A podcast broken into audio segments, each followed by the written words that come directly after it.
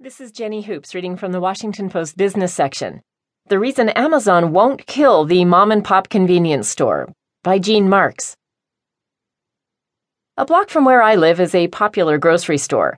It's not big enough to be considered a supermarket, but it has more than just the basics. I shop there a few days a week, buying everything from milk to produce to frozen food and meats. According to data from the National Association of Convenience Stores, there are more than 150